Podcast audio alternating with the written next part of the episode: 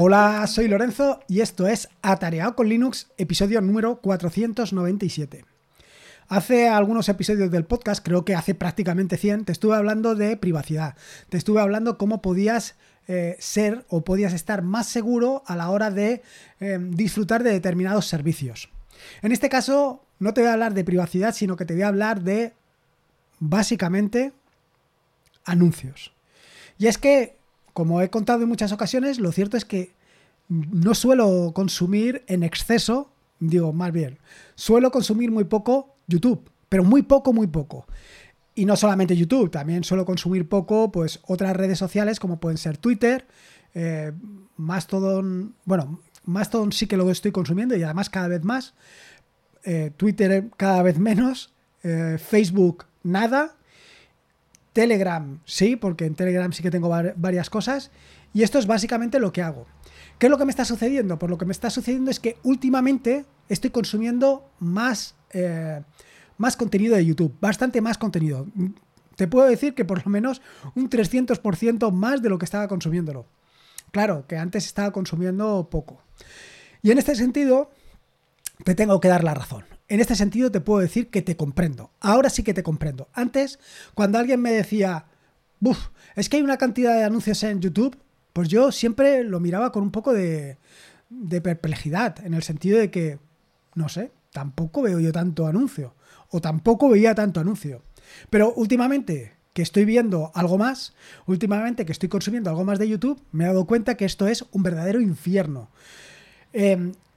Aquí intervienen varias cosas, pero lo cierto es que es un verdadero infierno. O sea, para ver a lo mejor unos minutos de vídeo, te tienes que tragar varios anuncios y en ocasiones es imposible saltarte esos anuncios, lo cual es un verdadero, pero es una cosa bárbara. Una cosa bárbara que no quiero, si es en estas condiciones, no quiero consumir. Cierto es que tengo una solución que es muy sencilla, que es pagar YouTube. Pero claro, para pagar YouTube tengo que empezar a hacer suficiente consumo. Ahora, a lo mejor estoy empezando a consumir más, pero ni mucho menos consumo, no te sé decir, a lo mejor consumo media hora al día. Que ni eso, a lo mejor 15. En una semana, por decirte una cosa clara, en una semana a lo mejor consumo 2 horas de YouTube en completo. Entonces, claro, pagar 10 euros por 8 horas... Bueno, a lo mejor me lo debería de plantear. Bueno, desde luego, lo que tengo muy claro es que si voy a aumentar este consumo de YouTube, sí que voy a adquirir la versión premium. Porque, desde luego, esto de los anuncios es una cosa tremenda, tremenda. Y claro, ¿yo por qué estoy consumiendo en streaming? ¿Qué es las ventajas que tiene el consumo en streaming? Bueno, pues la ventaja del consumo en streaming lo sabes perfectamente. Es que consumes exactamente lo que quieres. Puedes ser lo más productivo a la hora de tu ocio. Sí, lo que estás oyendo. Quiere decir que al fin y al cabo, cuando disfrutas, imagínate que pudieras disfrutarlo al máximo. ¿Y qué es lo que hacen estos anuncios? Bueno, pues que esa experiencia de usuario se vea mermada considerablemente, con lo cual, pues, vale la pena reducir ese impacto. Esto de los anuncios no es única y exclusivamente responsabilidad de YouTube, ni responsabilidad tampoco de los creadores de contenido. Yo creo que aquí hay una responsabilidad compartida. Y esto lo digo con razón de causa. Quiero decir, actualmente en mi canal de YouTube lo tengo monetizado y tengo puestos los anuncios mínimos. Anuncio al principio y anuncio al final. Y creo que nada más. ¿Y por qué lo tengo así? Te preguntarás, si tanto odias los anuncios, ¿por qué tú tienes anuncios? Muy sencillo, porque me di cuenta que aun no teniendo anuncios, YouTube me ponía anuncios. Y eso me pareció excesivo. Vamos a ver, ¿cómo puede ser que me pongas tú anuncios? ¿Cómo puede ser que yo tenga que sufrir anuncios en mi propio canal cuando yo no los tenía? Y esa fue la razón precisamente para poner el tema de los anuncios. Que dependiendo de cómo vaya, es muy probable que lo quite porque realmente no le termino de ver el sentido. Pero no solamente, como te digo, está la parte de YouTube, también está la parte de los creadores de contenido. Y esto es algo muy parecido a lo que sucede con las páginas web. Hay páginas web que son imposibles de visitar. Y son imposibles de visitar básicamente por la cantidad de anuncios que hay. Es prácticamente insufrible. O sea, yo ya tengo determinadas páginas, sobre todo páginas de medios que más, ¿cómo te diría? Aunque sean de nicho, son... no son, por ejemplo, de un creador de contenido como yo, sino que son de medios generalistas, ¿no? Entonces, me refiero a ver si me voy a explicar claramente. A lo que voy es que no es una persona la que está publicando, sino es un grupo de personas, es una editorial o algo similar, que aunque sea enfocado a un nicho, lo cierto es que ponen tal cantidad de anuncios que es prácticamente imposible consumirlo. Y esta es una de las razones, básicamente, porque allá, para que yo mismo tenga algunas páginas completamente vetadas, algunas páginas del mundo Linux que no visito. O sea, incluso cuando lo veo en los resultados de Google, evito visitarlas, y evito visitarlas por la cantidad de anuncios. Evidentemente, yo siempre me he planteado esto, y lo comenté en aquel episodio del podcast, que ciertamente yo esperaba que la gran cantidad de anuncios lo que hiciera es que la gente visitara menos. Pero hay algo que no termino de entender. O bien el algoritmo de YouTube no termina de funcionar bien, o bien las personas estamos un poco tontas, básicamente. Porque, a ver, si estás continuamente viendo anuncios, pues al final no disfrutas. Con lo cual, no tiene ningún sentido visitar esto. En fin, que me enciendo con todo esto y no es precisamente de lo que te quería contar. Así que he optado, por lo menos así, a priori, y hasta que decida de manera efectiva a ponerme al pago de las cuentas con YouTube, en el caso de que aumente efectivamente mi consumo de YouTube, pues lo que tengo claro es que voy a ir un poco restringiendo esto. Y voy a empezar por contarte qué acciones voy a realizar. La primera es, y voy de menos a más, va a ser las visitas de YouTube. Las visitas de YouTube, las búsquedas de Google. Las búsquedas de Google últimamente también se han vuelto realmente un poco infierno. Y se han vuelto realmente un poco infierno porque lo cierto es que en las primeras posiciones todo lo que aparece básicamente es anuncios. Y tienes que bajar muchísimo para empezar a encontrarte con los primeros resultados orgánicos. No lo entiendo. O sea, ¿realmente es así? ¿Realmente es necesario? O sea, ¿realmente Google piensa que de esta manera va a mejorar? Sí, evidentemente, puede ser que ingrese dinero. Pero ojito, ojito, que cuando veas las orejas del lobo, ponte a temblar. Una de las grandes ventajas que ofrece ChatGPT es que no tienes que pasar actualmente por los anuncios. Con lo cual, si pones las cosas difíciles, la gente terminará por irse. En este sentido, pues voy a actuar de manera efectiva sobre Google. Realmente sobre las búsquedas de Google. Si bien continúo haciendo las búsquedas de Google en la mayoría de ocasiones directamente en el buscador, en otras ocasiones lo que he empezado a hacer es o bien realizar búsquedas en la terminal utilizando una herramienta que se llama Googler, y otra de las opciones que estoy utilizando es SearXNG. La primera de las opciones, Googler, que es la que permite realizar las búsquedas directamente en la terminal. No creas que estoy haciendo búsquedas en la terminal, sino que básicamente cuando estoy preparando un artículo, lo que necesito es un enlace a lo que hago referencia. En este punto es donde precisamente estoy sacando este enlace.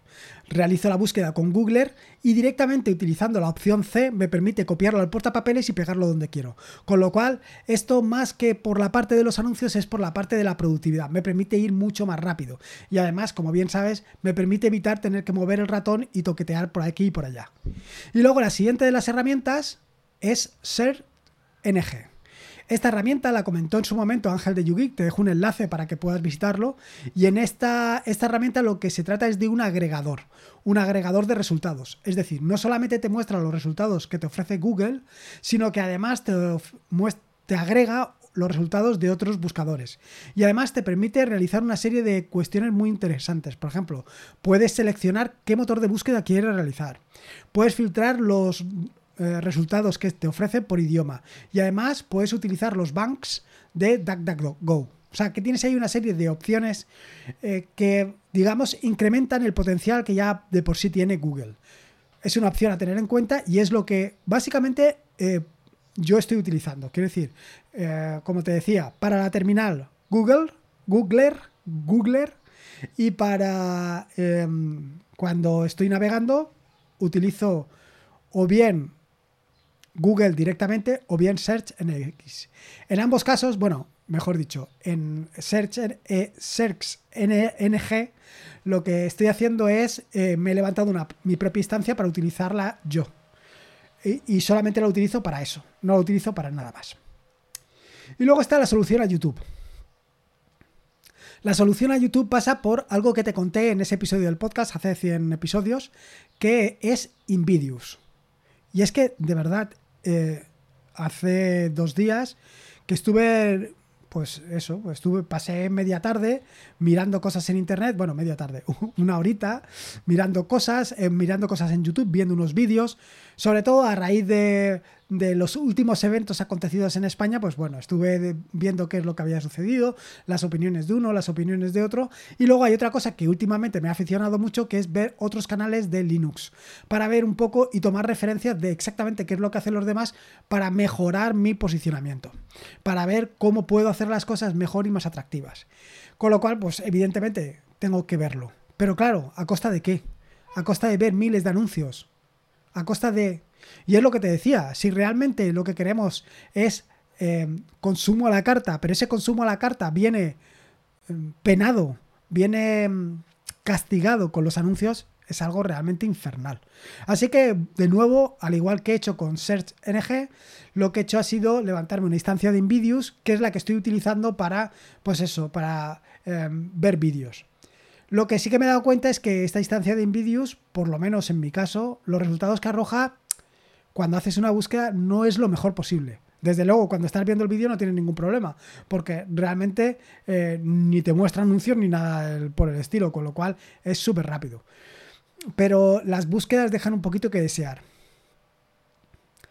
Sé que en muchas ocasiones me habéis recomendado la opción de pues utilizar la Pi-hole, o sea, levantar Pi-hole, utilizar pues determinados filtrados, pero bueno, es que esta solución me parece muy limpia y la puedo utilizar cuando quiera sí y cuando quiera no. Así que bueno, por ahora me voy a quedar aquí. Y luego, lo último que quería contarte es el tema de Twitter. Con Twitter, pues al final, no te sé decir, estoy utilizando, o sea, no me he levantado instancia de Nitter, que es también lo que te conté hace 100 episodios del podcast, porque realmente el uso que hago de Twitter es bastante esporádico. Y te digo que es bastante esporádico porque cada vez estoy más tiempo en Mastodon. Estoy más tiempo en Mastodon porque por lo menos la sensación que tengo es más relajada. No estoy todo el rato, no sé, no veo tanta información de política, de deportes. Creo que lo que estoy viendo es exactamente lo que quiero ver.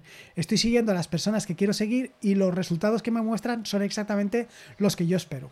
Con lo cual, en principio, por ahora con Twitter no voy a hacer nada, porque ya te digo que es un consumo muy puntual y que, sobre todo, últimamente lo que estoy haciendo es mucho Mastodon, así que por ahora lo voy a dejar así. Pero de todas maneras, ahí tienes las 4 opciones que te he dejado. Por un lado, Googler, lo voy a decir así, para buscar directamente en la terminal, SearXNG para buscar en el navegador, Invidious para navegar en YouTube y Nitter para navegar en Twitter. Ahí lo tienes. Tienes ahí todas las posibilidades. De cualquier manera, para este último caso, para el caso de Twitter, yo desde luego que te recomiendo Mastodon. Totalmente. Porque la diferencia es sustancial. Esto ya lo he comentado en muchos episodios del podcast. Simplemente así como te lo digo. La interacción que tienes en Mastodon es infinitamente mayor que la interacción que puedas tener en Twitter. Así que nada, esto es lo que quería contarte. Ya has visto mi viaje al mundo de los anuncios. Ya veremos. Espero que te haya gustado este nuevo episodio del podcast y si puedes, ya sabes, esa valoración en iVoox, en Apple Podcasts, en ChatGPT, en donde tú quieras. La mejor manera de dar a conocer este proyecto y que llegue a más gente. Recordarte que este es un podcast de la red de podcasts de Sospechosos Habituales, donde puedes encontrar fantásticos y maravillosos podcasts. Puedes suscribirte a la red de podcasts de Sospechosos Habituales en feedpress.me/sospechosos habituales. Y por último, como te digo siempre, recordarte que la vida son 2 días y uno ya ha pasado, así que disfruta como si no hubiera mañana, y si puede ser con Linux y sin anuncios, mejor que mejor. Un saludo y nos escuchamos el próximo jueves. Hasta luego.